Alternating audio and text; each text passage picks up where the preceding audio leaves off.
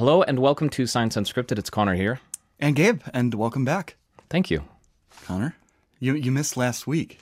I did miss last week. I think I don't know if you said that on the show. I didn't listen to last week's show. I mentioned uh, briefly what yeah why you were in Seattle. Yeah, it was a nice visit.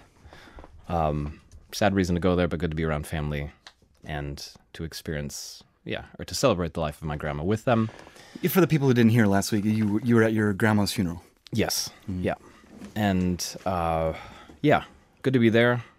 Good to be have done that. Good to be back. Again, I missed I missed all of last week, and um, to get back kind of to business, you had an interview. There was one interview last week that we talked about a lot that yeah, we'd set up I in mentioned this as well that it was a shame that you weren't here because we spoke about what what not having um, something like a, a full time contract will do for your longevity.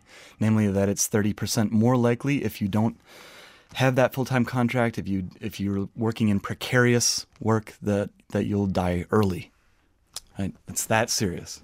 Tend to die early. Thirty percent higher chance. that you I- will die early if you're not if com, if you com, if you move from standard work or sorry if you move from precarious work to standard work so if you improve your working situation the conditions that you're working in the likelihood that you'll die early goes down by 30% As someone who is working in precarious work, I think most journalists out there would. That's that's the job. Mm-hmm. It's precarious for all sorts of reasons. Yeah. What was the suggestion? Change. It's got to be change jobs. So I should. I well that's yeah i, I asked that question to nuria M- Matilla Santander uh, of the Karolinska Institute in Sweden, what I should do if I'm in precarious work. And she said, yeah, change your job, obviously. But she also had a, a, a message for the employers out there change the conditions. And not only the employers, the governments, the international institutions. This is a really important thing. She mentioned the United Nations, and it's one of the sustainability goals by 2030 to eradicate this, get this out of our world, change the conditions that we're working in because it's killing us. Yeah, I think that's something most of our listeners out there would probably agree with. That uh, uh, a, a, a more, I was going to say sustainable. That's not the right word. A, a, a safer, a safer working environment, or one that feels safe, where your, um, where the stability of your job and your financial stability both kind of remain, I don't know, on track, or they feel like they're on track. That's probably better.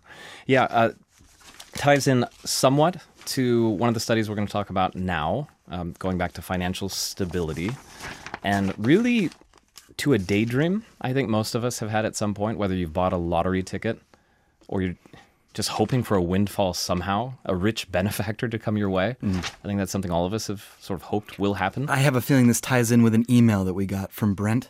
Brent North. Yeah. Brent uh, is one of our longtime listeners, emails us frequently. And in this case, I'm wondering, because the lead author of the study was based in the same city that he is, if there was like some, not, not, not a direct connection, but maybe it popped up in a local newspaper or some local news on this one. And it was about what people do when they suddenly in, inherit money unexpectedly. Uh, and I wasn't all that. I, I was, we get a lot of emails with a lot of study suggestions. wasn't necessarily going to move on it, but then the same week I was on the the German a German subreddit, so on Reddit, but in German it was the uh, Finanzen where they discuss financial things. And this study is what would you do if you were given $10,000? Is that correct? Is that Ten thousand dollars, yeah, yeah. You're given $10,000, what do you do? And they, these scientists looked into what people would do? that was the question. What do people actually do? Okay. when they get a windfall. And yeah, it was a weird coincidence because on this German subreddit, this guy got 600,000 euros and he said he was feeling quote unquote overwhelmed. It's like, well, that's a, that's a good reason to feel overwhelmed. Is he still overwhelmed or has he spent the 600,000? He was asking for financial advice. He uh, he's going to throw it into something. This fintech company, basically, Trade Republic is its name. It's an app, and they give you four percent returns on the money you throw in there. And he's like, "What what should I do with it to make my money back?" And so here's a guy who's taken six hundred k and investing it. And that's one thing that people might do when they suddenly inherit money. But what do most of us do? That was that was the question of a really unique study um, that I'll I guess I'll get into now. So basically, the study was set up where two millionaires, ten uh, multimillionaires, I don't know, each one donated one million dollars. So you've got a two million dollar pot, U.S. dollars, and um, How many recipients? In total, 200. So each one's getting 10k. 10 grand. And what's interesting is how do you how do you advertise this? How do you get these people to sign up? Because if you if you tell them you're going to get 10k, you would have half of planet Earth signing up immediately. At least. So I'll show you the very first tweet uh, from TED. A lot of you are probably familiar with the TED media organization. They do the famous TED Talks. They've been doing them since 1984, and they have a I don't even know what to call it now. Is it a Twitter account? No, it's an X account. And they posted back in December 2020 this really um, enigmatic tweet. You can maybe read it there, Gabe. Okay, this is big. I'm recruiting people to participate in a one of its kind social experiment. It will be exciting, surprising, somewhat time consuming, possibly stressful, but possibly also life changing with a big picture question mark mystery experiment. Yeah, the hashtag mystery experiment is mm-hmm. where you can kind of follow this whole story in addition to the actual scientific paper, which I'll get to in a second. So, this was posted in December 2020, uh, middle of the COVID pandemic. I think the first vaccines were being rolled out. A lot of people online. You had to be following this account or see that tweet, and you're like, what? Mystery experiment? Hmm, maybe I should sign up. People signed up not knowing what it was. And 200 people like Willy Wonka got the 10 grand? The golden ticket. Yeah. Yeah, and they got this this this email in their inbox, and um, I followed some of the tweets where people they won, you know, they got through, and some of them legitimately thought this was a scam operation that they were going to get tricked tricked into losing money. So it actually required the head of TED to send a personalized video saying, "No, no, no, this is real. You really are going to get a PayPal transfer Okay. of ten thousand dollars." And it's like, okay, so what are the conditions on this one? Yeah. Um, they had a select list of countries. First of all, the U.S., the UK, Canada, and Australia in the list of high-income con- countries, English speaking world, yeah, okay. and the other ones were Indonesia, Brazil, and Kenya. Okay. And so you had to be in those countries, and then you were split up into two groups. So 100 in one group, 100 in the other.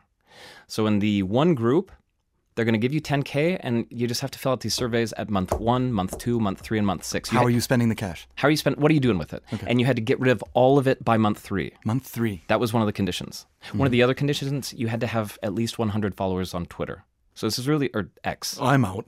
X. You oh you you're not even. do, you, have one? Okay. Do you have one follower? Get back to the sides. So it, you a couple conditions there, but once you met them, you got the cash transfer. In group one, do whatever you want, just fill out the surveys.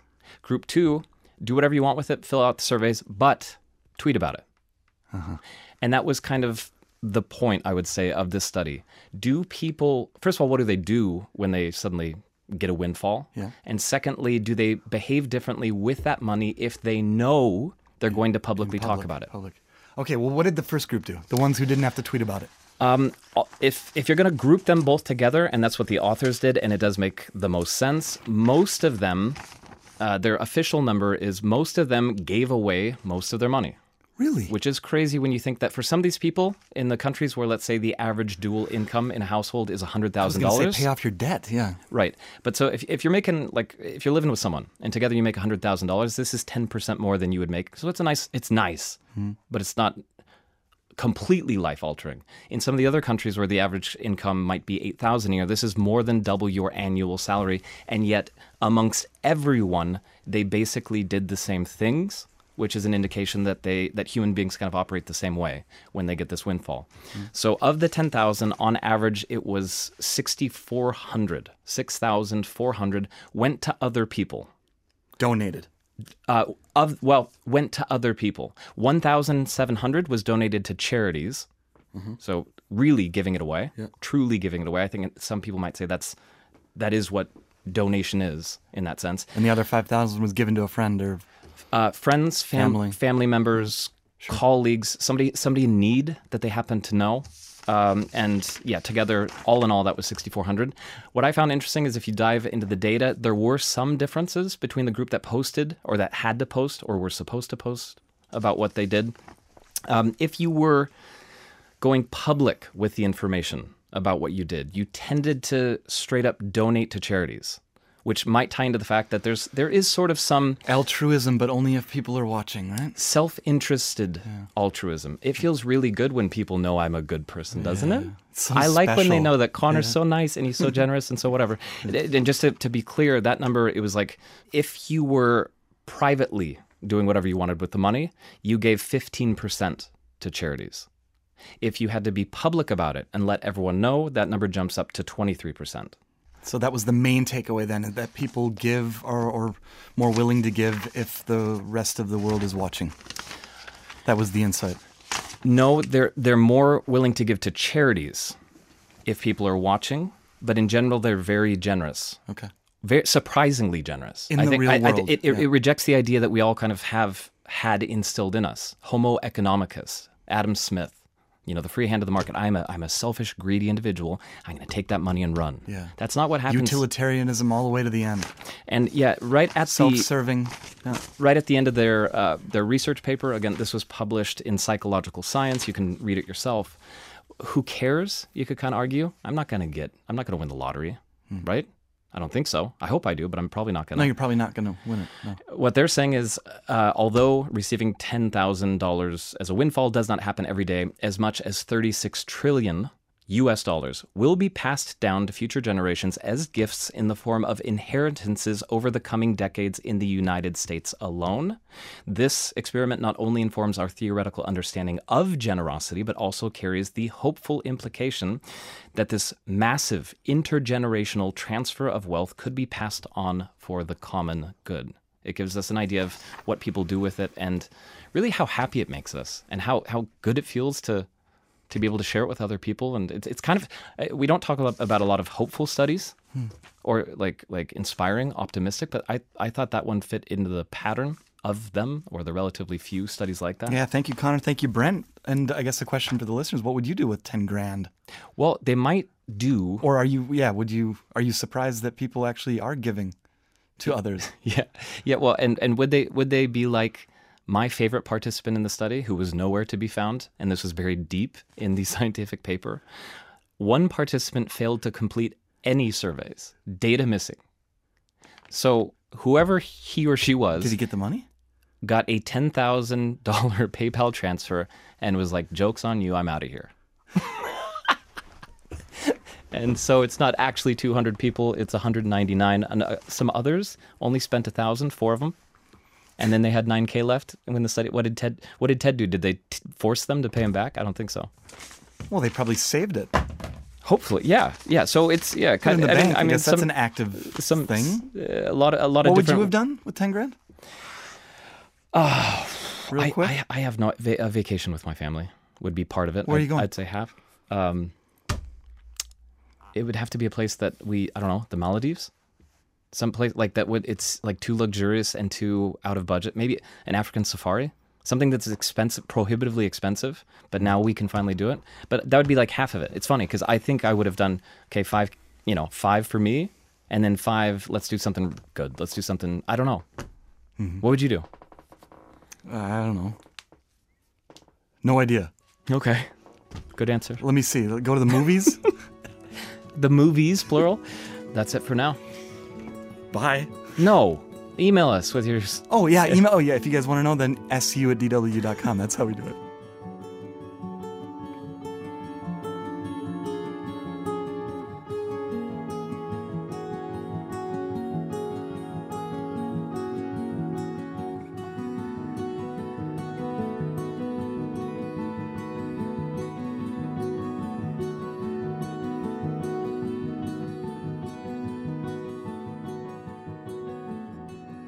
Real quick question for you guys. Do you think it's a good idea to learn a little bit about a scientific topic so that you know enough about it to think you know something about it? Well, that's what our, I think our, our listeners do every week or multiple times per week with us and with this show, which seems great. I think it's great. It's it's the the foundational premise of this entire enterprise here. And You are absolutely wrong. and yet, You are absolutely wrong. Based on a study that we're going to get into now with Joana Gonçalves from Lisbon, Portugal, it it's not a it's not a good thing to have moderate knowledge about scientific topics.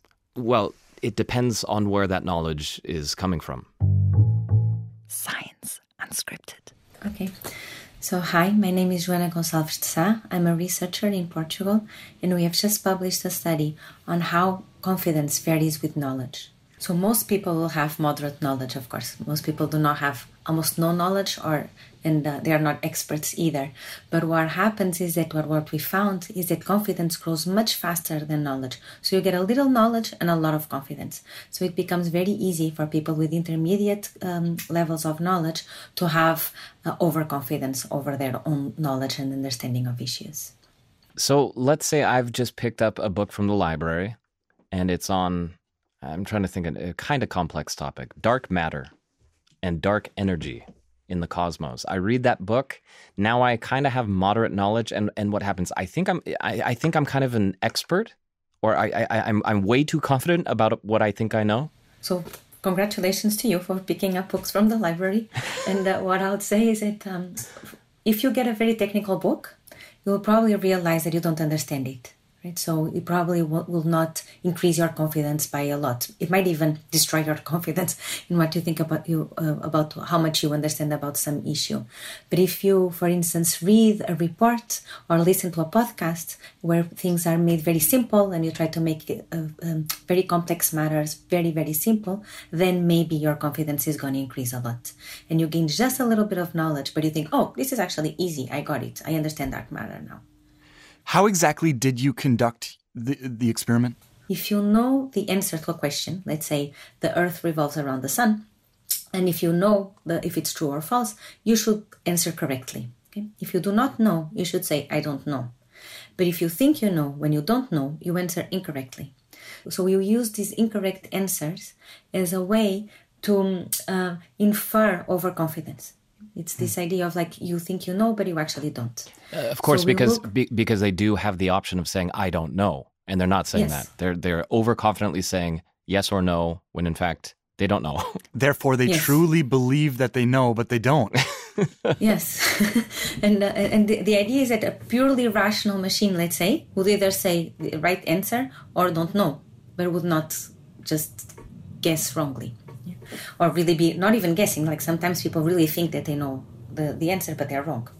And so we looked at, uh, I think, around 90,000 surveys over 30 years in very in different European countries and in the United States. And the people in the low knowledge levels, they were much much more likely to say don't know, and in the high knowledge levels as well. But then there was this intermediate knowledge level where people were almost they, they almost never said don't know and they, they guessed incorrectly. I know it wasn't the purpose of, of this research, but what do you think is a solution for this, for this, for this uh, valley of, of overconfidence and scientific uh, skepticism? How do we get through that? How do we, how do we avoid that as people learn more about various scientific topics? I think there are three things that we can do. Okay, so the first one is to understand that when we get some scientific knowledge, because from science communicators or from journalists, it's already really simplified. Okay, so we need to be able to explain not only the results, but also how much work it took for us to get there. So the technicalities, the difficulties, all of the scientific part of the work. The second part is that we need to be able to balance the knowledge with some uh, humility. And this goes for scientists and it goes for for everyone. Is this idea that this is difficult and that i don't understand. Be able to say make it easier for people to say publicly i don't know. I don't understand. Uh, i have to think more about it. And the third one is really to value more how deep we have to go into a subject to really understand it. And the, the going to the library and learning something completely new and uh, and just going through it because it's hard and because it's difficult. And not just thinking that t- teaching critical thinking is enough for me to for me to be able to comment on something. Just being critical doesn't mean that i'm knowledgeable. Before we go joanna i've got a question. I, I don't really know how to ask it because this show is maybe part of the problem? Well this from, com- from from what this conversation we're having with Joana is we, it? we try and make things as simple and understandable as possible. Is that not a good thing? I think it's a good thing in one uh, for one aspect, but I, I, think it's important, and this is for me as well as a scientist and a science, science communicator. We need to also be able to explain that it's hard and that it's complex and that it's difficult, and that it's okay. It's fine to be difficult. It's fine to try harder. And how do you feel? Because we are ending this interview right now with this question. Eh, have have have we done this right? Have you done this right? Have we oversimplified 90,000 surveys and 30 years worth of research in, in a couple of minutes here on in, you know on a podcast radio show? We've definitely simplified it, and we're, we're definitely never doing it right. We just keep getting better. That was Joana Gonçalves speaking to us from Lisbon, Portugal. Yeah, and if you're out there wondering right now whether or not you you are in that moderate knowledge category, uh, the answer is you are. You absolutely are because everyone is. Everyone is. She Joana said that that to us at the end after we'd stopped recording. She said, "Look, you know, I'm an expert in one field. I'm not in the others, and there I have moderate knowledge. We outside of our, our areas, possibly plural, of expertise, we have moderate knowledge, and that's a fact. We're all in that category somewhere." We try, yeah. And we, we asked a personal question to Joana there. It, did we dumb it down too much? Did we oversimplify? What do you guys think? I mean, that's fair enough, right? We you probably listen to us take a number of very complex topics and, and make them as understandable as possible. Do we dumb it down too much? That's that's, that's a fair question. It's the question that needs to be asked at the end of this interview. As always, su at dw.com. Science unscripted.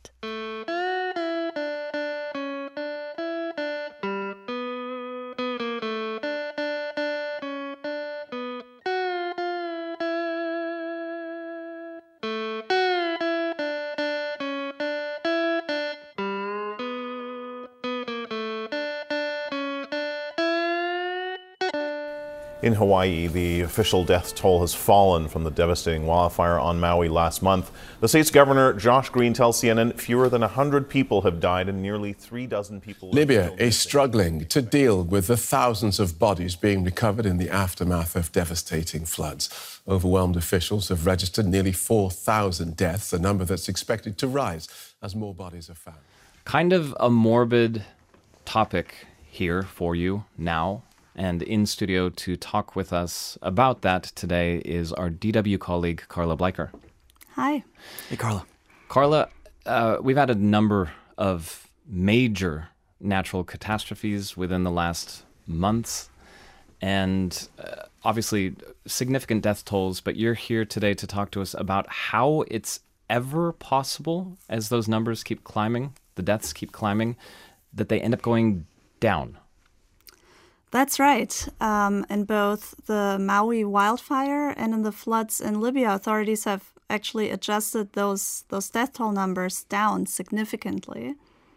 M- meaning that they found what DNA or some some kind of marker from more bodies than they thought?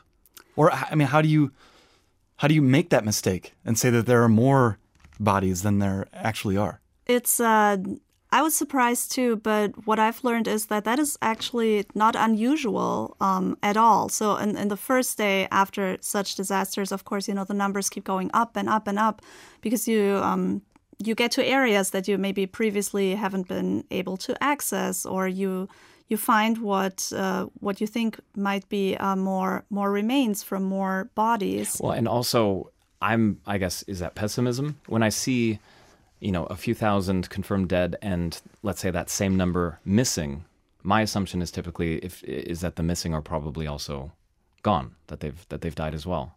But this is a case where it, uh, let's take the example of Hawaii uh, in particular, right? It went from 115 down to 97.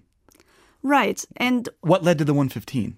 What what they say is at least right? So it's at least 115 was what they first or what they eventually landed at and now they've adjusted it to at least 97 so numbers might still change a little bit um, but what happened was the fire mostly just left charred remains right? So not not whole bodies. So experts went in and they collected all the remains that they could find. Um, and in, in many cases, they collected remains that were kind of close together, um, but they initially assumed they were from two different people. And they they they did their their forensic analysis, and turns out actually they were from one person. So that's one way that the number could go down. Um, and another thing is that they collected remains assuming that they were human, and then it turned out they were actually from from an animal. In most cases, pets, and so that's another way they um, another reason they had to adjust that number downward. When no fingerprints can be found and no teeth can be found, so the only thing that forensic scientists have to go with is DNA. Can DNA break down? So even if there's a fire, a lot of the times, um, what what will remain are teeth, for example. So you you won't be able to do a dental dental profile because it's you know not not that whole structure is there anymore, but there might still be single teeth, um, and you can actually get DNA um, from inside your molars, for example. Really? Yeah. So so that is that is one place that researchers often go. Ideally, you will you will have some bones, um, really long ones are good, uh, like uh, your femur, for example, and they will get DNA from inside the bone because it's it's protected there, right inside the bone if the bone still exists.